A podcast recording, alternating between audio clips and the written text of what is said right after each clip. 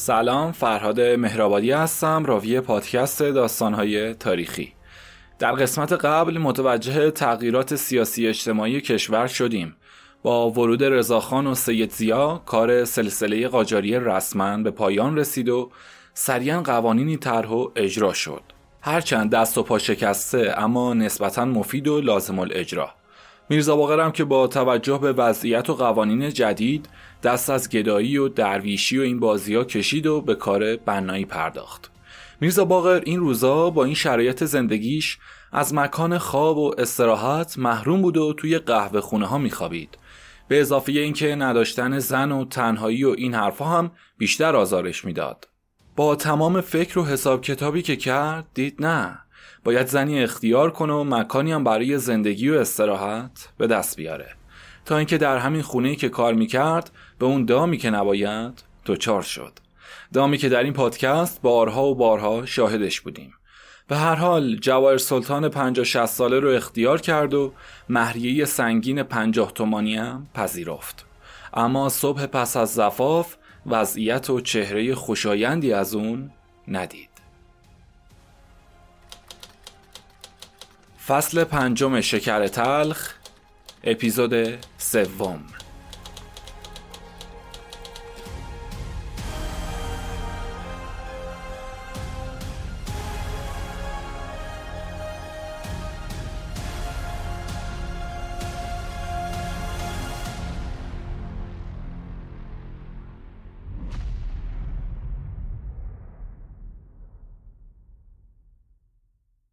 روز سوم و چهارم که اتاقای یکی از همسایه ها تعمیر و آب پنبهش تمام شده بود در اختیار صاحبش قرار گرفت. آب پنبه منظور آب و با پنبه مخلوط می‌کردن و واسه سیغل دادن روی گچ میکشیدن. میرزا باقر اساسیه اتاق جواهر رو مشاهده کرد که یکی یکی به اتاقای از تعمیر در اومده منتقل میشن. معلوم شد اون رو هم که از فرش و اساس خونه در زندگی جواهر سلطان مشاهده کرده بود اسباب و لوازم حشمت خانوم بوده که به خاطر بنایی اتاق خودش بین همسایه ها من جمله جواهر تقسیم کرده بوده و تنها وسایلی که متعلق به خود جواهر بود یه تیکه گیلیم و نمدی که مثل جل پاره قاطری بود و مقداری خرت و پرت بیارزش که دارای کمترین بهایی هم نبودن تشکیل می‌دادن.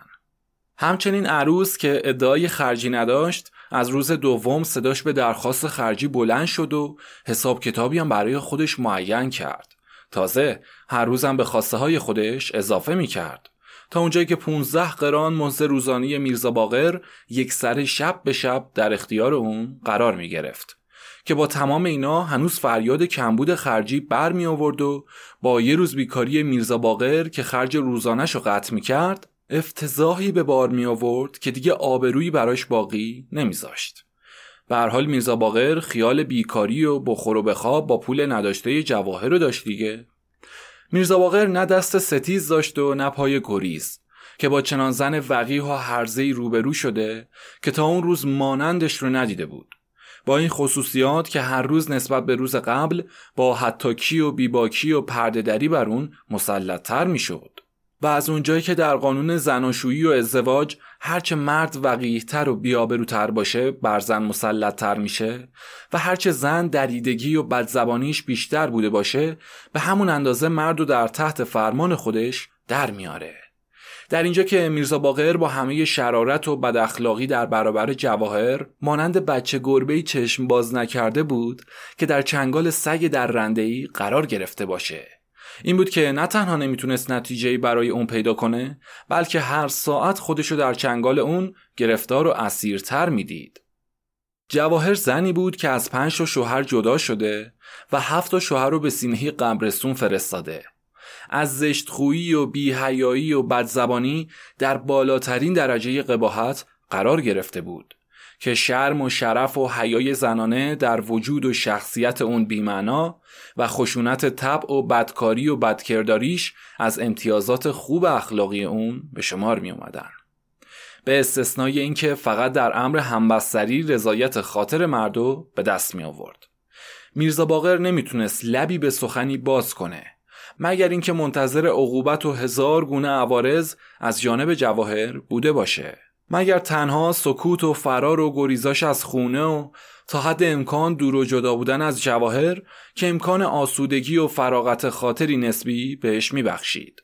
از طرف دیگه شبی تنها و بدون انجام وظیفه همبستری خوابیدن موجب بدترین بیابرویی ها براش می‌شد که صبح اون باید خودشو برای هر پیش آمد و مقابله آماده کنه و ساعتی قفلت و سرپیچی از دستورات جواهر درباره ورود و خروجش در خونه سبب می‌شد که در هر کجا به چنگ اون بیفته حیثیت و شرفش در معرض حراج دوست و دشمن واقع میشه.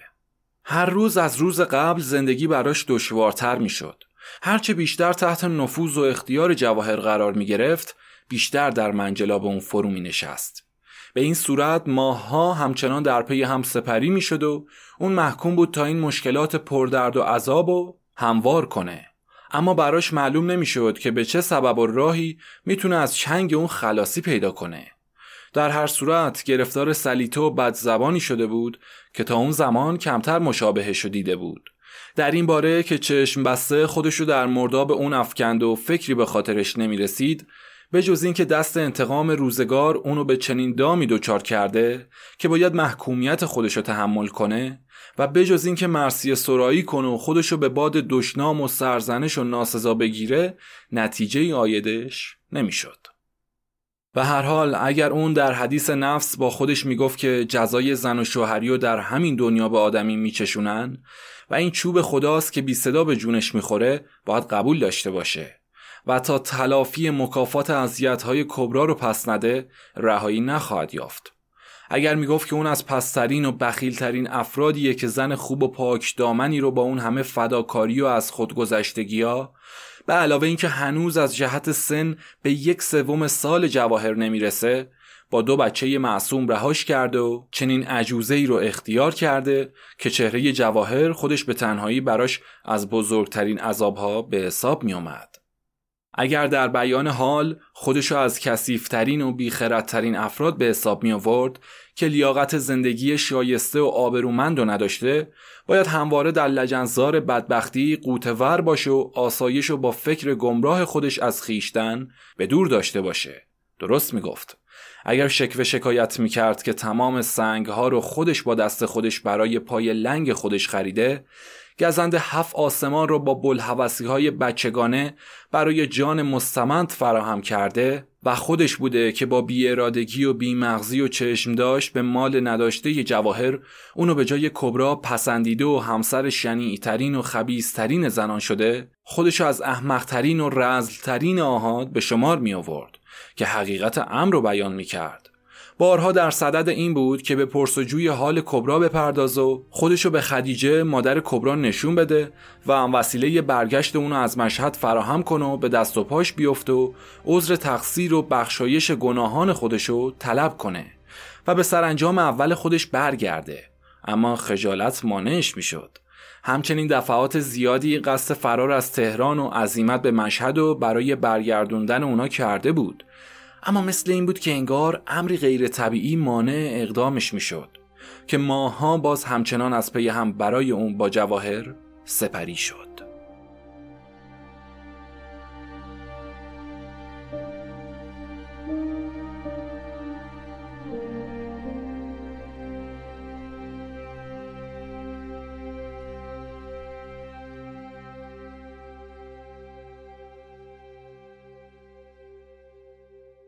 گذشت تا اینکه روزی که بر سر کم و زیاد اجرت کار و تعداد عمله ساختمانی با سابکار خودش جر و بحث شد جمعیت زیادی در کوچه دور اونا جمع شده بودن. در بین جمعیت شیخ احمد شوهرخاله دیگه کبرا رو دید که خیره خیره مثل اینکه در شناسایی اون دچار تردید شده باشه به صورتش چشم دوخته. بحث و مرافع تمام شد و ناگزیر با شیخ احمد به آشنایی صحبت اومد همین اتفاق و موهبتی دونست که به وسیله اون به خونه خدیجه راه پیدا کنه و وسیله عذر و پوزش خودشو با اون فراهم کنه. این کار فردای همون روز صورت عمل گرفت که در همین اوقات هم کبرا از مشهد برگشته بود. در حالی که خدیجه از ملاقات میرزا باقر مانند کلاقی که بچهش رو دریده باشه با اون برخورد کرد. اما با همه احوال بازم به خاطر حیا و اصالت ذاتی از تقصیرات و گذشتهای میرزا باقر صرف نظر کرد. بعد از مکالمات و گفتگوهای زیاد بین میرزا باقر و مادر کبرا و همچنین وساطت شیخ احمد با شرط اینکه جواهر رو طلاق بده و وسیله آسایش کبرا رو فراهم کنه قرار آشتی مجدد اونا گذاشته شد. اگرچه میرزا باقر حین برگشت از خونه خدیجه اولین تصمیمش این شد که از همین ساعت از جواهر بهونه بگیر و به زیر مشت و لگت بندازش و اگر با فروش ابزار کار و لباس خودش هم که شده خرج طلاقنامه اونو فراهم کن و به محضر بکشونش و به هر صورت و کیفیتی که شده خودش از شر اون خلاص کن و در دامان کبرا بندازه اما وقتی به خونه جواهر رسید نه تنها با موقع شناسی اون کاری از پیش نبرد و نتونست ایراد و اشکالی فراهم بیاره بلکه همون خشونت همیشگی هم ممکن ندید و رفتارش به روال سابق قرار گرفت. امشب و به هر شکل و صورتی که بود گذروند. فرداش وقتی برای واگذاشتن سنگ حوز تراز و شمشه مخصوص لازمه شد برای بردن اون بیموقع به خونه رفت و به صندوق خونه شتافت. اما صحنه عجیبی دید. منقل پر از آتیشی که جمجمه گوسفندی که روی اون خطوطی نوشته شده رو مشاهده کرد. همین امر سبب شد که راز اون خوف و وحشت از جواهر و تمکین و اطاعت و محبت گاه و بیگاهش و همچنین به عدم توانایی در جدایی از اون پی ببره که اونو زن جادوگر خطرناکی به حساب آورد. مخصوصا وقتی هم که زن همسایه که از غیبت جواهر استفاده کرد و چگونگی ازدواجش رو که با همون وسایل فراهم آورده براش توضیح داد و آشنایی اونو با حاجی مهدی رمال هم بیان کرد همین باعث شد که دیگه دقیقی در امر طلاق اون تعلل نکنه. البته الان باید به چگونگی شناسایی و آشنایی جواهر با این رمال بپردازیم.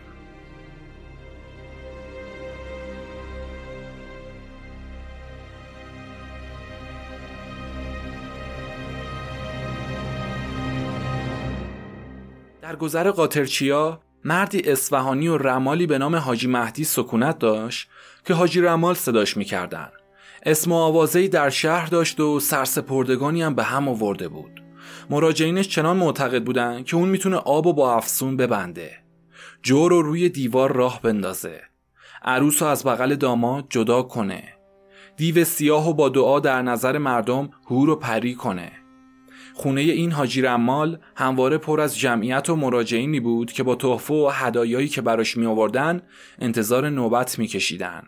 اتاق کار اون متشکل بود از قیافه ها، اشکال مختلف انسان ها و حیوانات مختلف از نر و ماده و سیاه و سفید و زشت و زیبا که به صورت تاس و تلسم هایی از مس و برنج و چوب و تخته و امثال اون تهیه کرد و به در و دیوار نصب کرده بود. به علاوه کوزه های سفالین و کاسه های بزرگی که با نقش و کتیبه های جور و جور نوشته و بدون هیچ وسیله ای از سقف سیاه شده اتاق آویزون کرده. به علاوه مار و اغرب و جانوران رنگارنگ خشک شده که در تاقچه و اطراف نصب کرده بود.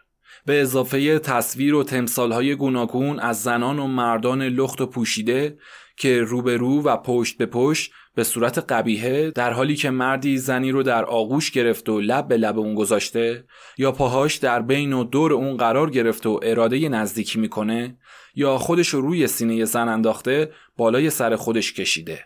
این نقش و تصاویر رو برای امور محبت و عشق و دوستی تهیه کرده بود. یا برعکس این اشکال که با صورتهای ناموزون و زشت و کریهی از زنان و مردانی که خشمگین و منزجر از همدیگه جدا میشن. و زنایی که به صورت زننده ترین پشم و موهایی که روی اونا پیرزن بدشکل و دورشون اغرب هفت بند انداخته بود یا شکلهای دیگه از مرده و تابوت و گور و گودال و امثال اینا کشیده که از گچ و موم سیاه و سفید ساخته و به دیوار و گوشه و کنار قرار داده بود. این بابا تاریخ خونه هم داشت که برای باطل کردن سحر و رفع دشمن و دفع آلزدگی و جن و همزاد و غیره بود که در اون خوندن افسونهای مختلف و انجام می‌داد. البته که اونم خالی از وحشت و غرایب نبود و با اسکلت های گچی و مومی و سیمه های غریب و عجیب از اجنه و شیاطین و ملائکه دمدار و بیدم و سرخ و قهوه‌ای با اسامی شگفتانگیز که روی هر کدوم گذاشته یکی و شاه کیهوش و دیگری و سلطان ارجن و اون یکی و متربوش و تاتاییل و اترائیل و تنگفیل و غیره نامگذاری کرده نام هر کدومم بر پشت و روی اونا نوشته و یکی و در قفس و دیگری و در شیشه و اون یکی و به دیوار به چارمیخ کشید و آماده کرده. که شاید دیدن اونا هر دلیری و به وحشت میانداخت. کمتر مشتری و مراجعینی به اون تاریخونه راه پیدا کرده بودن که با یک بار افسون و عظیمت حاجی رمال و حالات و حرکات اشکال و اشباه وحشتناکش که به امر اون کارهایی انجام می‌دادن این افراد تونسته باشن به همون صورتی که رفته بودن برگردن. یا اینکه اونچه از پول و طلا و غیره که همراه آورده بودن با خودشون برگردونن یا خودشونو به سلامت و پاکی خارج کرده باشن. منظور مسائل جنسیه که حالا باش آشنا خواهید شد.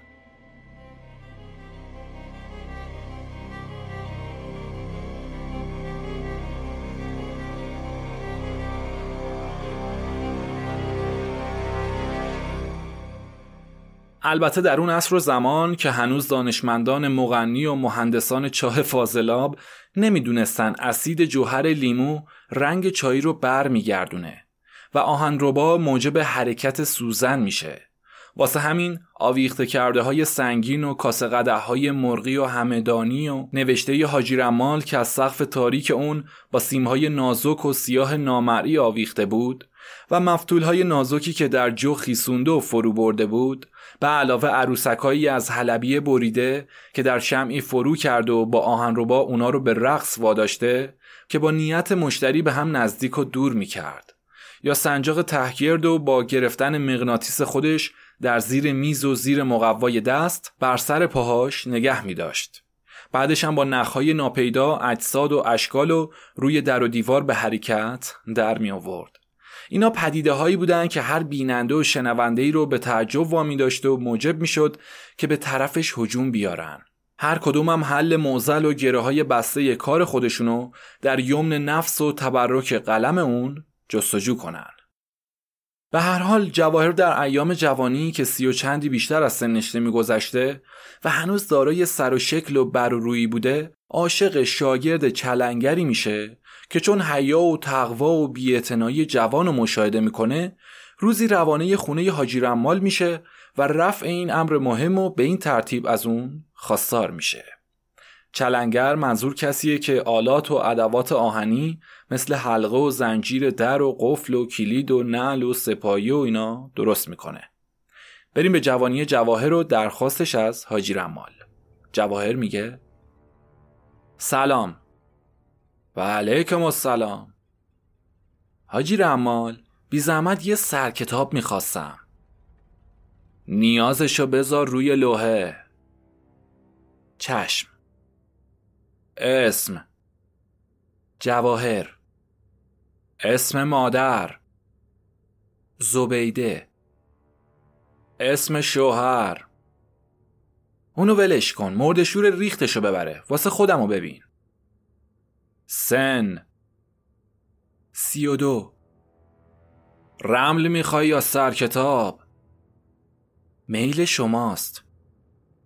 حواست به منه. بله بفرمایین. جیم سه. واو شیش. الف یک. ه پنج. ر دیویست جمعشون دیویست و پونزه. اسم مادرتم بیست و هشت میشه دیویست و چهل و سه. دوازده دوازده ترهش می‌کنیم. باقی میمونه سه. جوزا این اسم برج طالعت. حالا بریم سر خونه های رمل. منظور از ارقام حرفای اسم جواهره. هر حرفی یه رقمی داره. جوزا هم سومین برج از برج های دوازدهگانه است. برابر با خورداد. که در این کسافتکاری ها انجام میشه. حالا میریم جلوتر متوجه میشید. حاجی رمال ادامه میده و میگه بسم الله الرحمن الرحیم و عنده مفاتح الغیب لا یعلمها الا الهی لا علم لنا الا ما علمتنا انک انت العلیم الحکیم. یا دانای کل جهان یا دانیال نبی. اغله اول فرح دوم جماعت سوم نصرت داخل چهارم. اینم امهات رمل که از بنات و متولدات و زوانش حاکم و نتیجه باز نصرت داخل و اجتماع در اومد. حالا حکماشو گوش بده.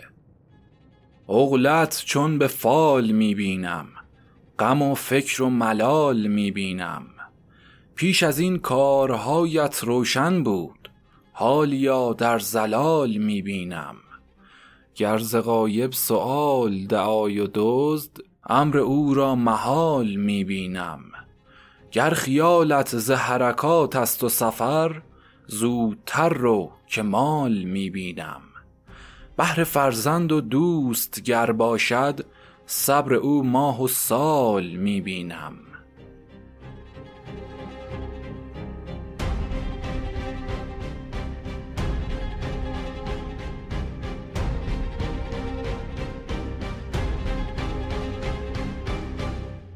اغله، فرح، جماعت، نصرت داخل منظور چهار تا نام خونه های رمله که بهش ورود نمی کنم و چیز مهمی هم نیست.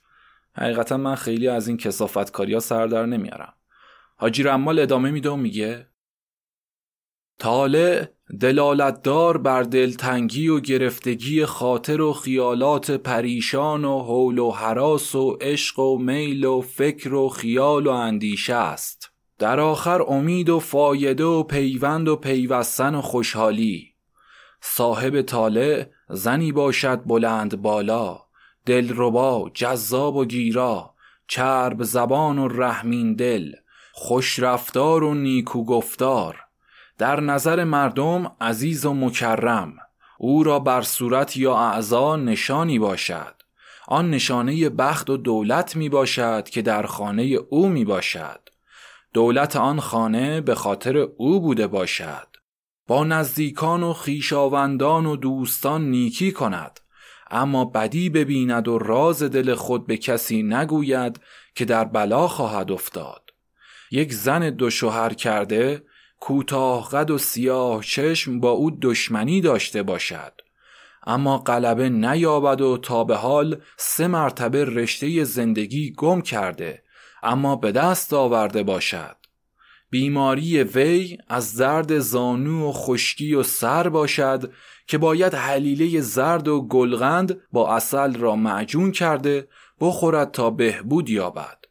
از پدر و مادر خیری ندیده. از بخت بی بهره باشد و بر شوهر زبان دراز بوده. کارش به جدایی انجامد. چون از یک شوهر درگذرد بخت او بلند بوده سه تا پنج شوهر بلکه بیشتر نماید. دوازده اولاد به طالع دارد که بیشتر بروند و کمتر بمانند که آنها را نیز ضرر رساند و همواره دامنپر و دست توهی باشد. که چون به دنیایند مانند دسته گل باشند و بعد از چندی ضعیف گردند تا پایمال و هلاک شوند. سه چله باید بگذرد که یکی برای خوشبختی در خانه شوهر و یکی برای اولاد و یکی نیز برای چشم زخم و دعا باشد که باید چشم و جان از آن بپوشد که از آن در امان بماند. شانه سر خود را به کسی ندهد و موی خود را دفن کند تا کار وی بسته نگردد و او را ماه رمضان و دعای ماه رمضان سازگار باشد. و روز چهارشنبه و پنجشنبه لباس آبی بپوشد و هلال هر ماه را به حیوان مادینه و آب روان و عقیق سرخ نظر نماید و دعای هیکل همراه داشته باشد تا از تمام بلاها محفوظ بماند. الله درست گفتم باجی؟ بله آجی رمال اما من مقصود دیگه ای داشتم. شایدم شما گفتین و من نفهمیدم. نیازشو باید نو بکنی. یعنی دوباره نیت کن و پولشو بده. به روی چشمم دوباره میدم. باقی طالع حکایت می کند بر دل به کسی یا چیزی بسته باشی که نه توانایی تحمل و نه قدرت به دست آوردن آن را داری. بله بله صحیح میفرمایید اگر مال باشد صبر. اگر فرزند باشد حوصله اگر دوست و عشق و محبوب بوده باشد با ناکامی همراه می باشد. مگر دعای گشایش و حرز جواد و دعای جوشن کبیر همراه داشته باشی؟ زیارت و آرزو یا نصیب داری یا کاری خواهی کرد که ثواب زیارت داشته باشد؟ تمنایی در دل داری اما راه وصولش را نمیدانی. تا هشت یا هجده روز دیگر به خوشحالی و فایده خواهی رسید. اما خطر و ضرری همراه داشته باشد. کدوم یکی از اینا بود تا دعاشو بنویسم؟ همون بود که دل به کسی بستم که نه طاقت صبرشو دارم و نه دستم بهش می‌رسه. اسمش چیه؟ برات. اسمش که مبارکه. برات یعنی اینکه برای آزادی از غم و وسال و با خودش وصلت میاره. اما اینطوری که در طالت ملاحظه می‌کنم باید شوهر داشته باشی و این عشقیه که به حرومی به اون بسته شده. خرج دعاش خیلی میشه. برای اینکه دعای این کارو با نوشته های رحمانی نمیشه باید با کارای شیطانی برات جور کنم. خیلی خوب. هرچی باشه رو چشام می‌ذارم. حالا ببینم اصلا نمیشه این فکر رو از سرت بیرون کنی و دلتو به زندگیت بدی؟ نه حاجی رمال قربونتون برم. خودم با خودم یه حرفا رو زیاد می‌زنم. اما هر کاری می‌کنم می‌بینم نمی‌تونم طاقت بیارم. دارم دیوونش میشم. بله این کار عمل شیطانی لازم داره و باید با تلسم و دعاهای شیطانی به زانو درش بیاری. اما عوض هرچی آهن و آهنگر باشه همچین مومش می‌کنه که نه بتونه به زمین بند بشه نه به آسمون. دیوانه میشه که مگر زنجیرش کنن تا بتونه جلوی خودشو بگیره. الهی دورتون بگردم. هر کاری که باید بکنین و زودتر بکنین که الان سه ماه اشکم واسش خوراکم و محل بهم نمی‌ذاره. آخه تو شوهر داری. نمیشه به همچین دستوری برات عمل کنم. مگه دستوراتش چجوره که نمی‌تونم از عهدش بر بیام؟ کار کوچیکش اینه که لخ بشی و جای هوسانگیز و خواستنی تو که مرد و سر میل میاره بالاش بنویسم و عدد اسمشو با تلسم محبتش قاطی کنم زیرشم پنج در پنج پر کنم تا دلش نرم بشه و بیاد طرفت. حاجی رمال این که خیلی سخته. آخه زن چطور بتونه پیش شما لخ بشه و روی تنش بنویسن؟ آدم روش نمیشه. خب دیگه کارش همینه. چاره دیگه ای هم نداره. اولش گفتم که با دعاهای رحمانی و آیه قرآنم نمیشه دوتا حروم به هم رسوند. جای دیگه هم اگه اونجور دستوراتو انجام بدی بدتر جدایی میندازه. یالا پس اگه می‌خوای فکرتو زودتر بکن. باید به کارم برسم. مگه اونی که می‌خوای بغلت بگیره نباید خودتو جلوش لخ کنی. پیش منم همون خیالو کن دیگه. آخه اون آخه نداره عوضش این کاری که بهت میگم یه کاریه که همون وقتی که دارم می‌نویسم آتیشش می‌زنه که به ساعت نرسیده همچی داغش می‌کنه که سر به بیابون می‌ذاره حالا نمیشه یه دستور دیگه بدین که این کارا توش نباشه؟ نه هر کاری یه دستوری داره اگه خود جور دیگه شو بلد بودی چرا اینجا اومدی؟ خدایا چه کار کنم؟ ببینم نمیشه گوشه های پیراهنم رو باز کنم همونجا بنویسین و تموم کنین؟ نه. اگه راستی راستی دوستش داری این فکرها رو نباید بکنی. باید کار حسابی واسش انجام بدی. برای اینکه تا توی کار حروم کار حروم نیاد درست نمیشه. خودت هم بی خود معطل می‌کنی. زودتر پاشو برو تاریخونه دستورتو جور کنم. چاره ای ندارم دیگه. شما هم که میگین این کار دومی نداره. اونشو خاطر جمع باش. حرف بی خود که بهت نمی‌زنم. تازه من این کارارم برای همه کس نمی کنم دلم واسط سوخته. دیدم اینقدر پسره رو می‌خوای و قصه می‌خوری. گفتم یه دستور یادگاری واسط انجام بدم و خوشحالت کرده باشم. دست دست نکن. زودتر برو. مردم بیرون معطلن. اون طرف پشت پرده. حالا میگین چه کار کنم؟ هیچی. چادرتو وا کن. لباساتو درار تا بهت بگم. خدایا چه کار کنم؟ بند بند تنم داره تکون می‌خوره. اول از پایین درار تا به بالا برسی. چشم اما تو رو خدا. روی دنده دراز بکش که دستان به پشت و پیشت برسه. پس شما که دارین همش دست میمالین چیزی نمی نویسین دستور کارش همین جوره. هر تلسمی برای این کارها یه دستور مخصوص داره. وقتی بخوان تلسم تفرقه و سیاهی بنویسن باید خودشونو عبوز کنن. روی زمین پست و بلند و سفت و ناهموار بشینن. قلیون و چپق بکشن. یا چیزای تلخ مثل هنزل و تریاک توی دهن بذارن. وقتی بخوان تلسم و دعای محبت بنویسن باید برعکس اینو انجام بدن. دهنشون شیرین باشه. بگن و بخندن و شوخی کنن. جفت به جفت و روی زانو تو بغل هم بشینن. ماچو بوسه کنن. دست به گردن هم بندازن تا اثرش بیشتر بشه و کارشون به نتیجه برسه. آخ آخ آخ حاجی رمال اون لاک پشته رو ببین داره جم می‌خوره. میترسم زهلم داره میترکه. نه ترس بچسب به من من اینجام. این از اثرات همین افسوناست که دارم می‌خونم و دست میمالم. این داره میگه حالا باید بشینی زمین. اول چهارزانو بشین بعد پاتو دراز کن. می‌خواستم این کارو نصفه بذارم. اما باز دلم نیومد و گفتم تمومش کنم. نه تو رو خدا نسخه آخریم انجام بده. پس حالا من این سکه رو به دستت میدم. تو هم نیت کن که خدایا اگه با این دستوری که حاجی رمال می‌خواد برام انجام بده کارم درست بشه که سکه صاف بشه. اگه نشد فرقی نمی‌کنه. بده به من دعا بخونم تا خودم هم خاطر جمع باشم. اما اگه بازم چیزی دیدی نترس. وا خدا مرگم بده. سکه پاک پاک شده. دارم سکته می‌زنم. اقبالت زد. معلوم شد ردخور نداره. حالا وقتیه که گوشاتو خوب به دستورات من بدی که اگه یه ذره سرپیچی کنی همه کارا رو باطل می‌کنی. اولین دستورش اینه که تو باید خیال کنی من برات همون آهنگرم و منم خودم خیال کنم اونم. که باید تو رو دوست داشته باشم و هر دوتامون باید همچی خیال کنیم. یه جای خلوت گیر آوردیم و می‌خوایم به هم برسیم.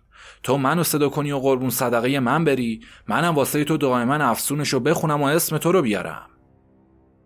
آخه من که نمی‌دونم چی باید بگم. چیزی نمی‌خواد بگی. هر چی باید به برات بگی به من بگو. چشم اما من که دارم نصف اون میشم. ببینین این که میگم درسته؟ برات جون چرا اینقدر بیوفایی می‌کنی؟ آره خوبه. حالا من جوابتو میدم. جوار جون قربونت برم. دیگه قول میدم غلامت باشم. تو که منو داری آتیش می‌زنی. دیگه نمی‌تونم قرار رو آروم بگیرم. کجایی برات بمیرم؟ حالا دراز بکش و بگو پس چرا جلو نمیای؟ بعد این تلسمم زیر کمرت بذار و چشاتم ببند. درست حسابی براتو ببین تا من با اسم خودت شروع به وردش کنم. اساییل و جماییل کتاییل و خفاییل. چرا خودتو همچی به هم میچلونی؟ پاتو واکن کارو خراب می‌کنی. یه خورده بیشتر بازم بیشتر. براتو یادت نره. بغلم کن. نکنه بی رغبتی نشون بدیا آواری کلا. اساییل و جماییل کتاییل و خفاییل اتریوش و تربوش جواهرا جواهرا جواهرا. مرو هرگز ز خاطر. یه خورده بهتر. بازم کمرت بالاتر. تموم شد. دیگه برات مال تو و تو هم مال برات. حالا من میرم بیرون تا تو لباساتو میپوشی. دعایی که باید باش غسل بکنی و بنویسم. بعد بگیری ببری به انجام برسونی.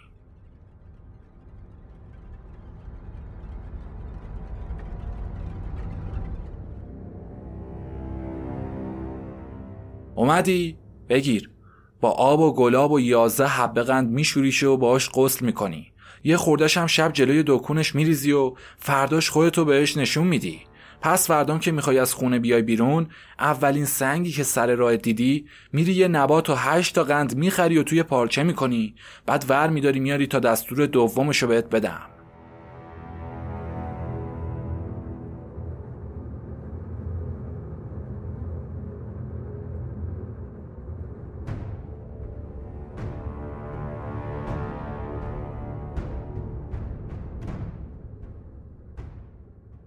این ترتیب بود که آشنایی جواهر با حاجی رمال در جوانیش برقرار شده بود. به همین جهت پیش اون حقی پیدا کرده بود و تا زمانی که سر و شکل و جوانی و بر و روی داشت کاراش پیش اون به این وسیله انجام می گرفت. بعد از اونم که از قیافه افتاد حاجی رمال و نسبت به خودش بیرغبت دید بعدش هم با اخفال دیگران که از حاجی رمال عمل شیطانی خواهش کنن براش لغمه های لذیذی پیدا می‌کرد و همگام با مبلغین دیگه براش تبلیغات اقراق آمیزی پیش پولدارها و مشتریا می‌کرد که رابطهش رو همچنان با این روش حفظ کرده بود. تا امروز که کله گوسفند و به اسم میرزا باقر از اون گرفته و کنار آتیش قرار داده بود. به هر حال همون مشاهده کله سوخته بهانه‌ای برای میرزا باقر شد که سر جنگ و جدل و با جواهر بذار و اونو زیر مشت و لگت بگیره. که فردا صبحش هم دوباره جواهر خودشو به خونه حاجی رمال رسوند و گفت حاجی جون دورت بگردم. این مرتیکه امون منو بریده دیگه به هیچ سراتی مستقیم نمیشه. مخصوصا از دیروز که کله رو بغل منقل دیده. دو تا پاشو توی یک کفش کرده که طلاقم بده. هیچ جای سالمی هم واسم باقی نذاشته بس که کتکم زده. عیبی نداره. میگن چوب شوهر گله. هر کی نخوره خله.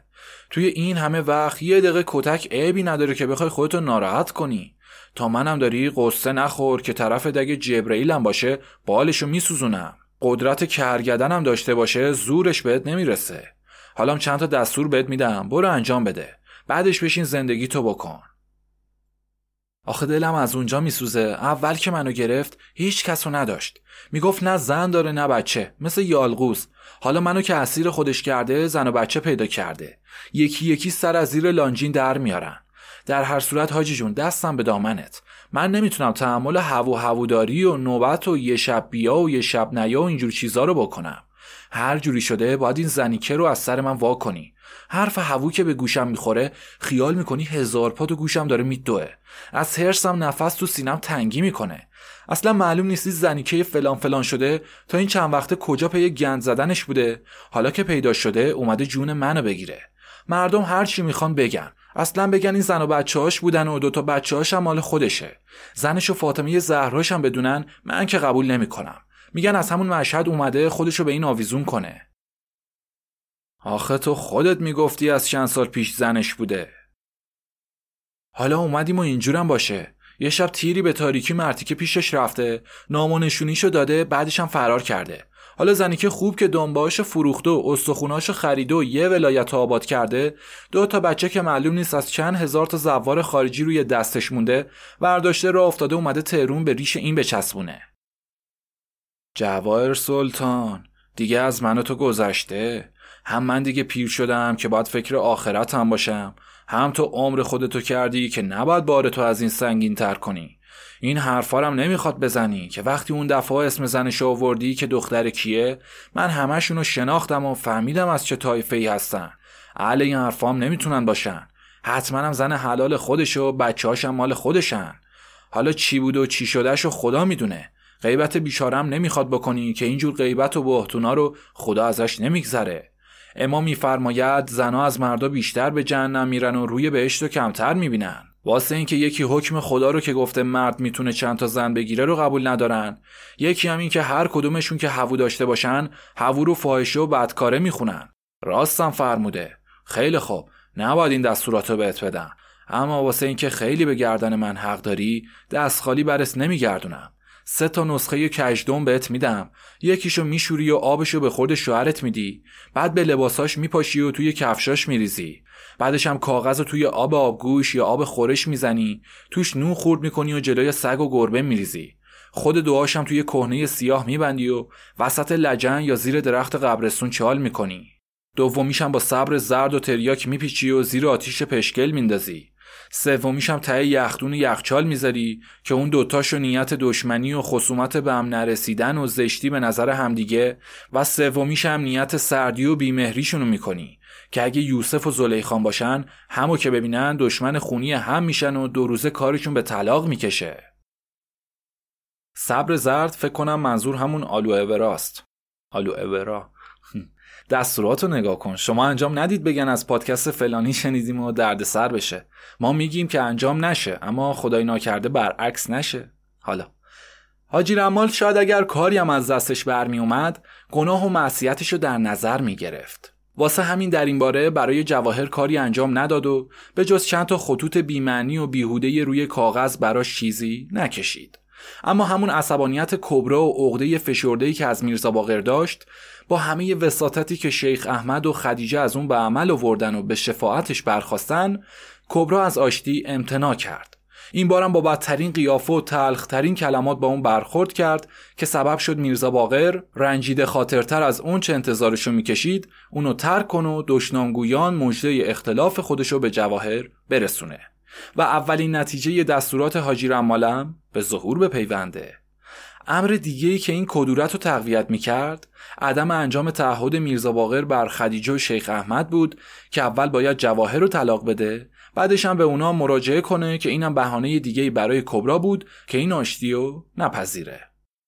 در هر صورت با تمام بیعتنایی کبرا و خودداری از صلح و آشتی باز از اونجایی که فرار از شنگ جواهر در تصمیم میرزا باقر بود و اینکه می‌خواست تا شاید با توهین و تحقیر و روبرو کردنش با هوو و بیمیلی و جدایی تدریجی اونو به زانو در بیاره اتاقی برای کبرا تهیه کرد و یه تیکه گیلیم و وسایل مختصری هم براش فراهم کرد و اونا رو به نظر شیخ احمد رسوند.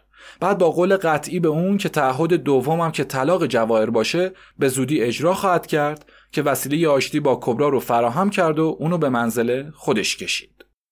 کبرا به خاطر فرزندان و اینکه بلکه شاید میرزا باقر این بار دیگه مرد سرخورده و روبراهی شده باشه به خونه اون برگشت اما هرگز نتونست دلش رو با اون صاف کنه و کدورت و عقده های گذشته رو که به خاطر عذابهای اون متحمل شده بود از ذهن خودش پاک کنه روی همون سوابق و شاید هم بیشتر از جهت بیاطمینانی به اون و ترس اینکه مبادا باز حمل فرزند سومی به بار بیاره تا مدتها روی خوش به اون نشون نداد و هیچ شبی اونو در خونه و روی فرش خودش نپذیرفت و اجازه نداد بجز به شکل پدر فرزندان و مرد بیگانه با اون رفتار کنه.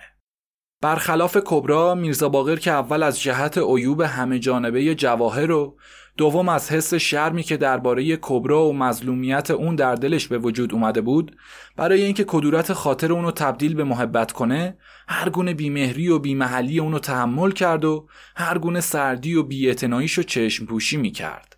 روز و شب به اونا سرکشی می‌کرد و پول و خرجی مرتبی می‌داد. برای بچه ها خوراکی و سرگرمی می‌خرید. از کبرا و اعمال خودش معذرت خواهی می‌کرد. با نرمی و مدارا باهاش سخن می‌گفت و با ادب و احترام با اون رفتار می‌کرد. از صبر و شکیبایی و نجابت و پایداریش صحبت می‌کرد و از اینکه تونسته یکه و تنها در شهر غریبی بیکفیل و ناناور بار خودشو به منزل برسونه با حیرت اونو نگاه و تحسین می‌کرد. از فامیل و نجابتش سخن می‌گفت. خودشو شرمنده و شرمسار و بیارزش و بیلیاقت معرفی می‌کرد و اونو محرم رازش قرار می‌داد. رهایی خودش از چنگ اون زن افریته که گرفتارش شده بود را از کبرا یاری می‌خواست.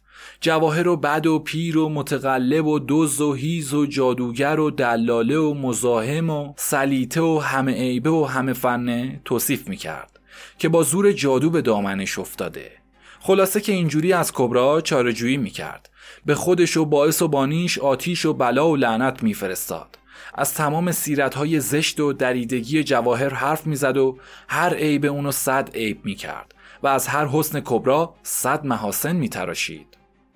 القصه واقعیت امر چنان بود که هرچه با جواهر ملاقات می‌کرد و اون شکل افریته شرارتبارش رو می‌دید سیمای ملکوتی و آسمانی کبرا که سراپا مظهر صداقت و حیا و عفت و تهارت و پاکدامنی و یگانگی بود بیشتر در نظرش جلوگر می‌شد.